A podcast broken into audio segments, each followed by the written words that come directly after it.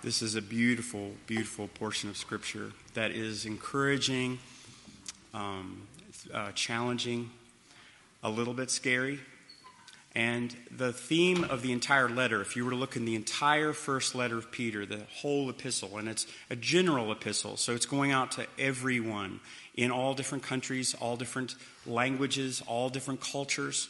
These are people all over the world that have very little in common other than that they love God through Jesus Christ. They have come from different places, they've come from different backgrounds, and they are all like facets of a diamond showing God's glory. The other thing that they have in common is that they're all suffering. And the entire letter of Peter is about suffering and how you suffer well. And that that is not God's abandonment. In many ways, God will provide everything you need so that He will receive all glory. He makes us dependent upon Him. So, the, the message today is from the last part of this chapter. And that is a very difficult thing, is to pull a message out of something where there's like there, there's rungs of the ladder before you get there. So if you just review just a bit, in verse 9, he's talking about salvation. He talked about the incorruptible um, heaven that we have, our inheritance that is undefiled and kept and reserved for us. Um, that our best life is not now. Our best life is when God is done with the sin that's preparing us to, to see Him as everything. When we see Him as everything here, and then we realize that He is everything, we will be prepared to properly praise Him. And so it said in verse 9, receiving the end of your faith, the salvations of your soul. Now that's, that's pretty interesting so when, when you look at your past, those of you who know the Lord, there is a time that you can absolutely know I was different before a certain time. Now, that time could be growing, kind of like the dawn.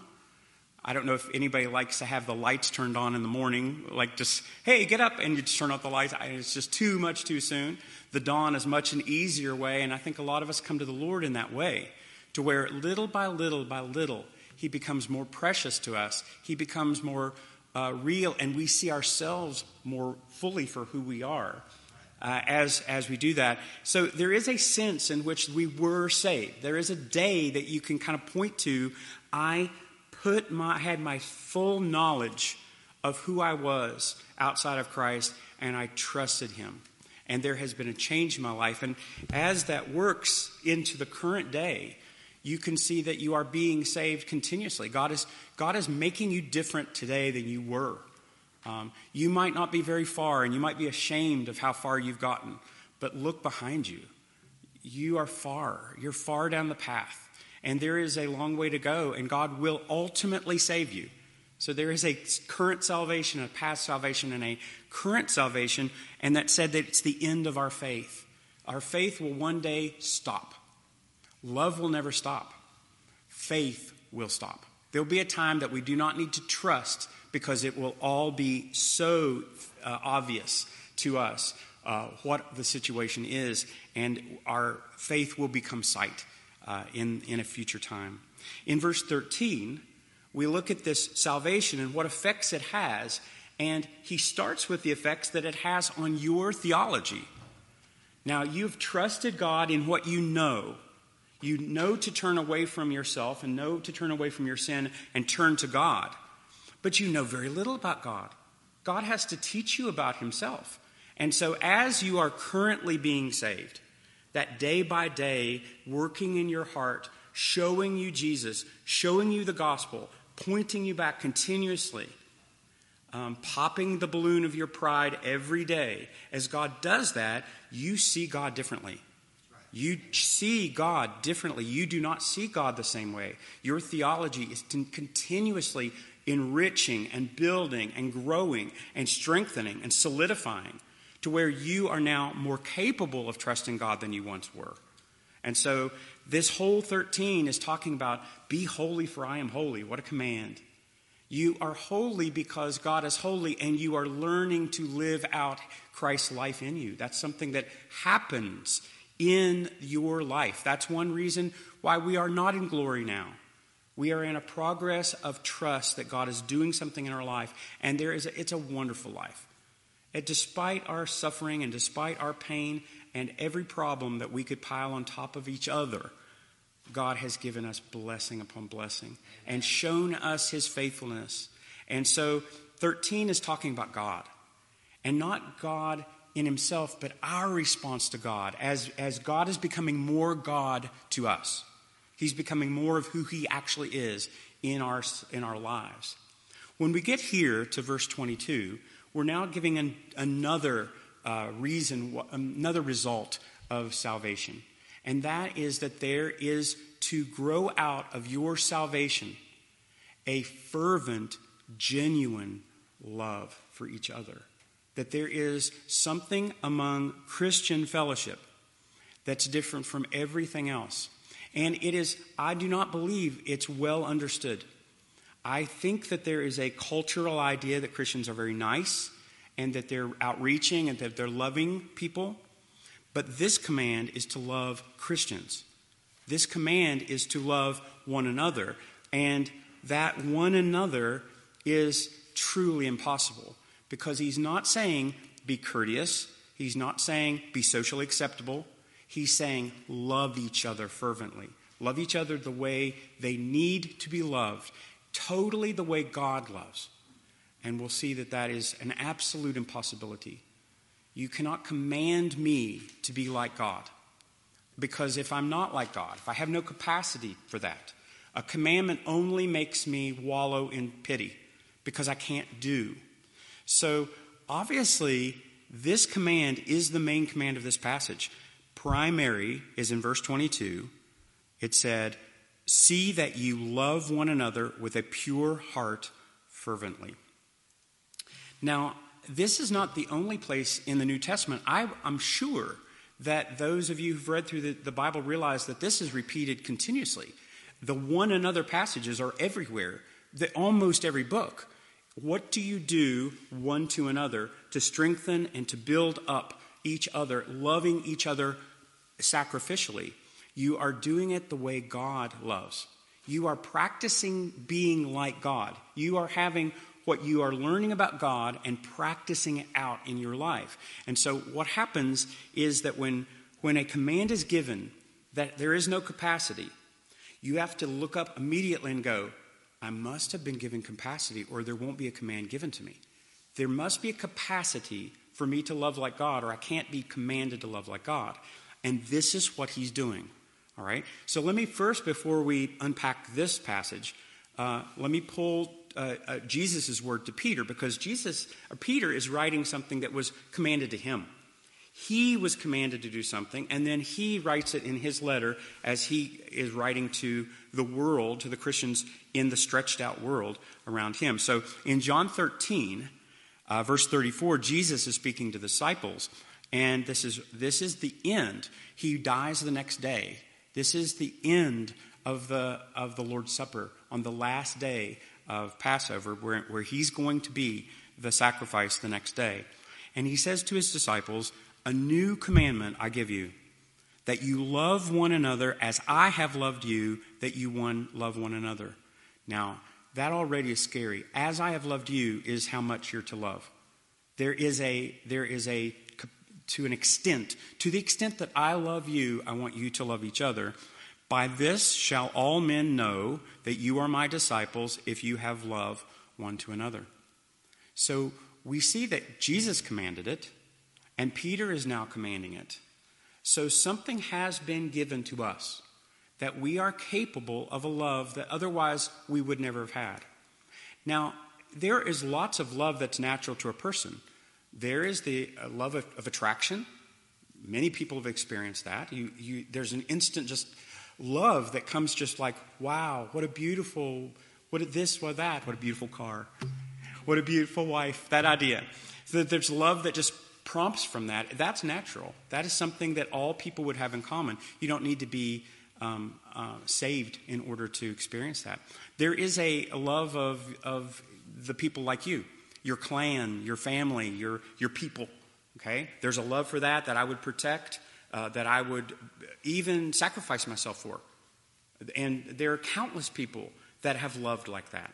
There is even the word, um, and the word here uh, uh, to love your brother is actually Philadelphia. It's the word Philadelphia. It means to brotherly love, and that is an, an affection towards someone else, even that's a little bit altruistic, to where I'm willing to give, I'm willing to sacrifice. There's lots of people that, for a good man, some would even dare to die. Okay, that's a natural thing. But when he says, love your brothers, and then he doesn't just say that. If he would say, love your brothers, I'd okay, got it. Because I would love it in whatever way I could. Okay, in whatever way is fine. I'll be nice to you. I'll be courteous to you. I'll never call you shut up. Okay, I'm nice. And that, that is what I think loving is. But he doesn't say that. He says, you would love one another with a pure heart fervently. Okay? Now, fervent, you know what fervent is, is that idea of extreme. It, it's, it's boiling water. Um, fervent is really uh, an anatomical idea. It's the idea of, like, how far can my muscle reach? Like, what's my extent of my reach? That's fervent. So, stretching to the very last fiber of your muscle, that's how you're to love someone. And that kind of thing, when you stop in your tracks and go, okay, whoa, I'm to love someone like God loves. That means sacrificial. Okay, Jesus gave himself for his church. That's how that's how a husband is to love his wife. To that extent. We're to love each other fervently, and suddenly that becomes an impossibility. There's nobody that has that unless the life of Christ is in you being lived out. Suddenly now you are capable of doing something. So when the Bible gives a command, and we think of the commandments, the law of God, as being an Old Testament idea. The New Testament is full of commandments. Commandments that are binding upon us for all eternity. But the New Testament is kind. Now, Peter especially. Peter, uh, Peter was a mess and he spoke before he thought, and he was just, he was like me in so many ways. When you read Peter's letters, you couldn't even imagine is the same person. He, he, doesn't act like the same person. His letters are kindness. He's that idea of like continuously supporting you as he's giving you command and then kind of making it soft so that you can fall against the walls. And so he never gives a command. And Paul is the same way. Ever. Like, in fact, I just dare you find a commandment in the Bible and now look at the verse in front. Look at the verse after. And what you'll see is that God has saying, here's who you are in Christ. Here's what the gospel has done for you. Here's what I provided for you supernaturally. Now do something un- totally impossible. Okay? And we already looked at the previous verse where it said, Be holy as I am holy. All right, come on. Be holy as God is holy. That's a command. Okay, all right, either we're all going to be hypocrites and just decide that we're going to pretend that we did that, or we're going to do what God has said we can do with His enabling and it will take the rest of our lives in practice to do that. And that's what the church is for. We come together to stir up each other to love and to good works by loving each other actively uh, in real ways, not squishy ways, not sentimental ways. We love each other the way we really ought to love. So when you say, How are you? stand there and wait. And that's uncomfortable because we have not been raised this way.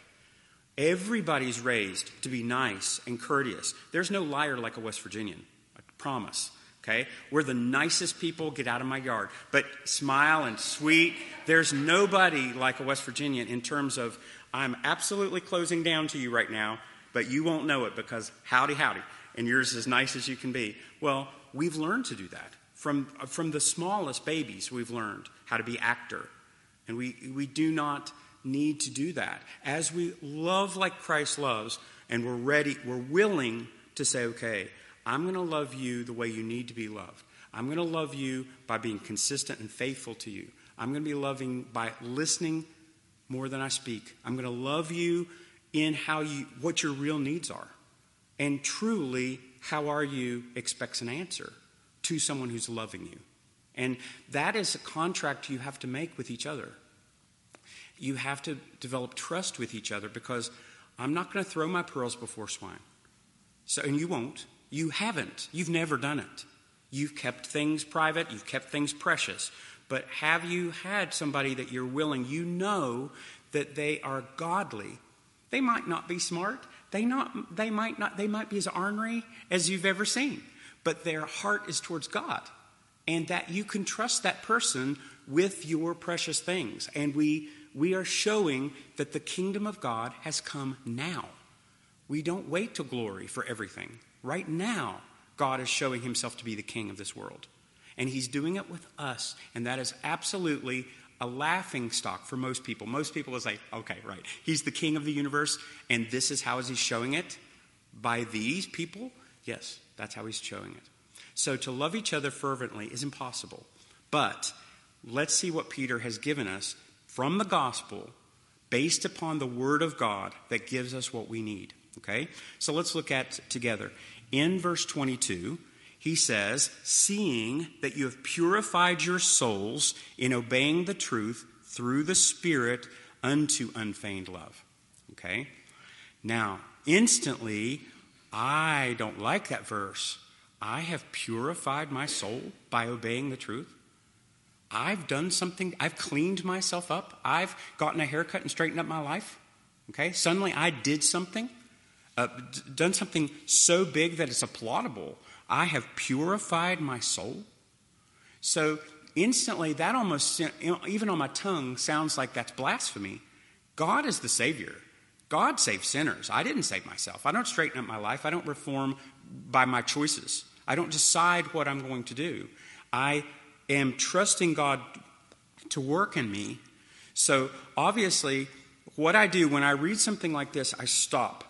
And everything that I've ever read in the Bible now supports what I'm thinking. And I'm letting the scriptures hold my, hold my head while I deal with something that would otherwise be scary. Did I save myself? Oh, I'd say absolutely not. But in some regard, I had to do something. Do you see? There is a response required to a sinner. A sinner must obey the truth, or there is no connection with the truth. The truth is the gospel. Okay, you see in verse 25, the word of the Lord endures forever, and this word which the gospel is preached by you. It's the gospel that you are trusting in. It's, it's not your knowledge of all the kings of Judah in alphabetical order. It's the gospel that is everywhere in the scriptures that God has given to you, and as you've trusted that, you are trusting in the truth. And in that respect, you have purified your soul. You've participated. You've participated in that small way. Now, just so that Peter doesn't make you think that you did it, okay, now he gives you the command, which makes you even more wobbly because you're like, okay, I've done something and now I have to do something impossible. He then looks at 23. He said, being born again, not of corruptible seed, but incorruptible seed. So he's saying the same thing. These two things are synonymous. So, me having purified my soul is exactly the same thing as being born again. All right, now that's an easier picture because I can see that. In fact, that's the reason why it's used. That's the reason Jesus used it because it's obvious to us. We know what that means. To be born, I didn't participate in that. I didn't participate in my birth. It was not any of my choice. I woke up one day and I was a person. Like I didn't know what was happening. Um, I'm sure I had a bad day. It was, I, it was traumatic, but, but I got through it. But God did it. God raised, took something that was not alive and made it alive.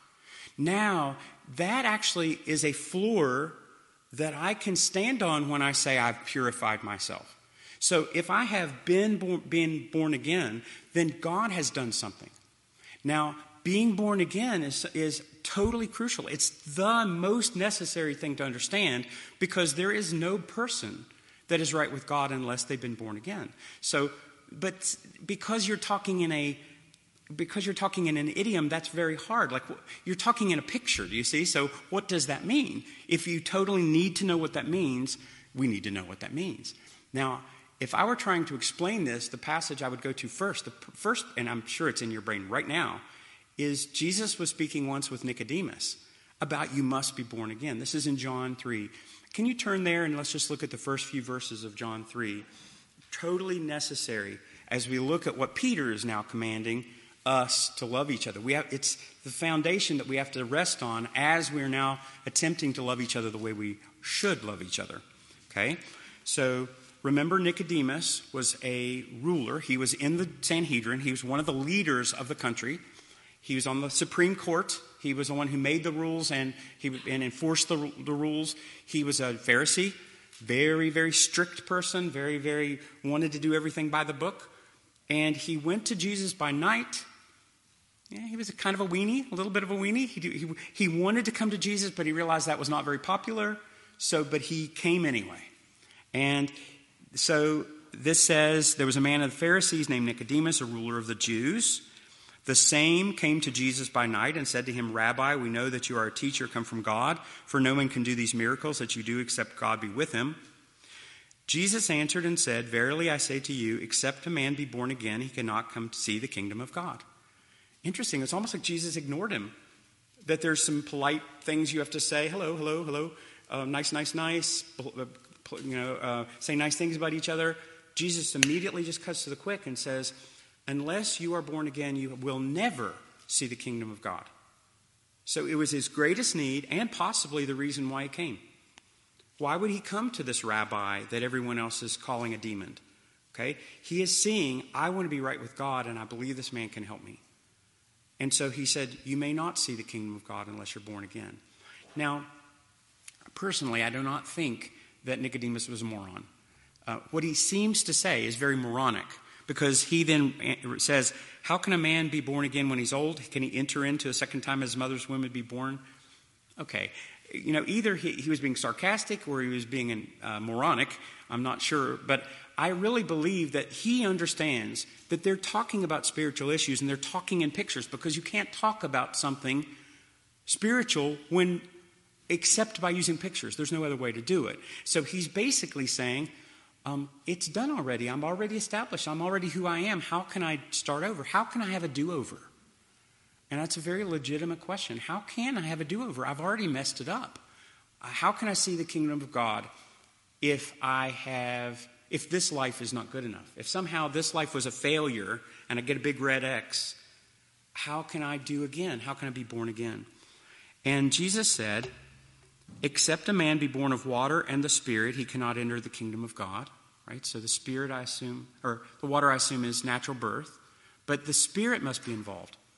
So let me try to understand. The Spirit of God, or the Spirit of God, is God, the Holy Spirit, is, it's God Himself that takes my life and unites it with the living Christ. Do you see what's happened? That's being born again. That is a life that I did not have before. That's a life that didn't exist before. That is not a different life, that is a completely new life.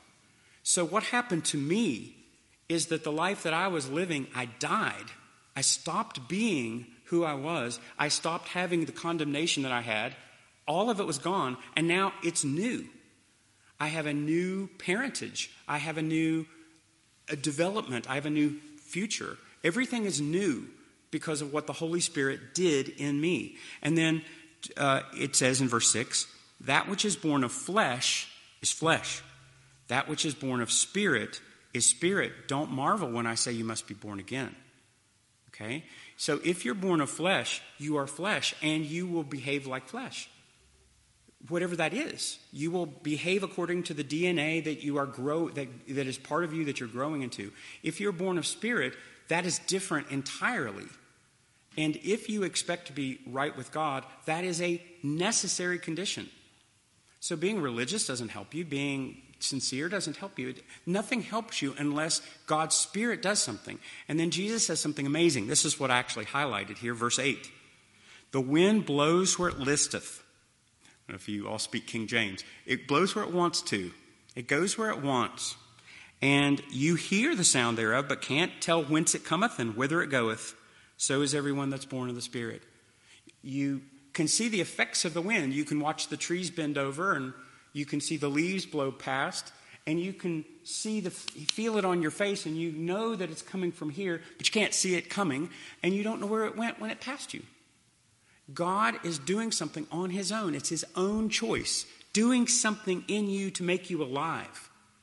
Then, as an alive person, he deals with you in a different set of ways. He deals with you as a son, he deals with you as his new creation, his treasured possession, his peculiar people.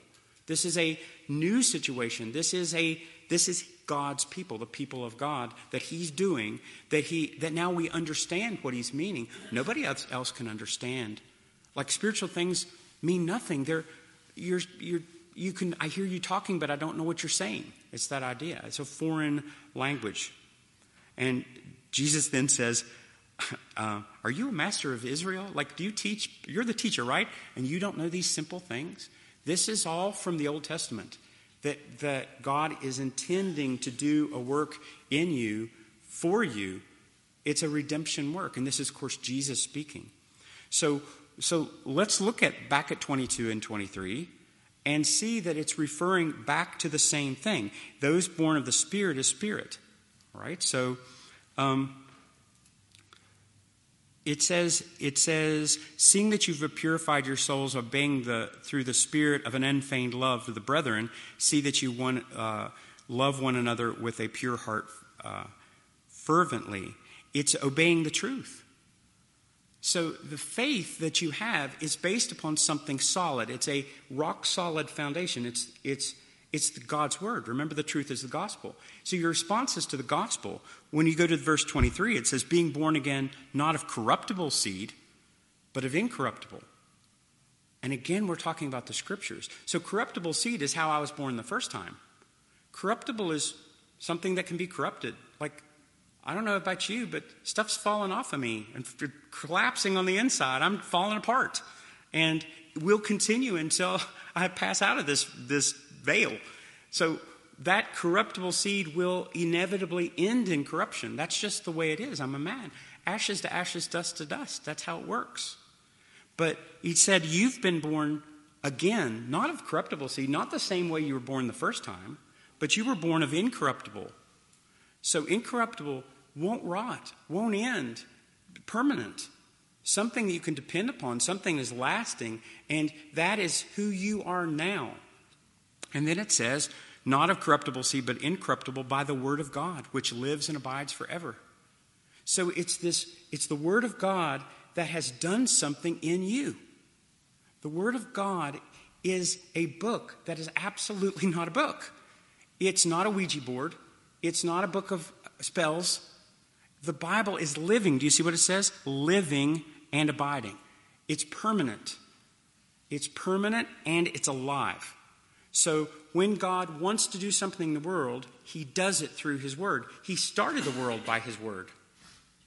He started the world by his word. He will end the world by his word, and he maintains the world by his word.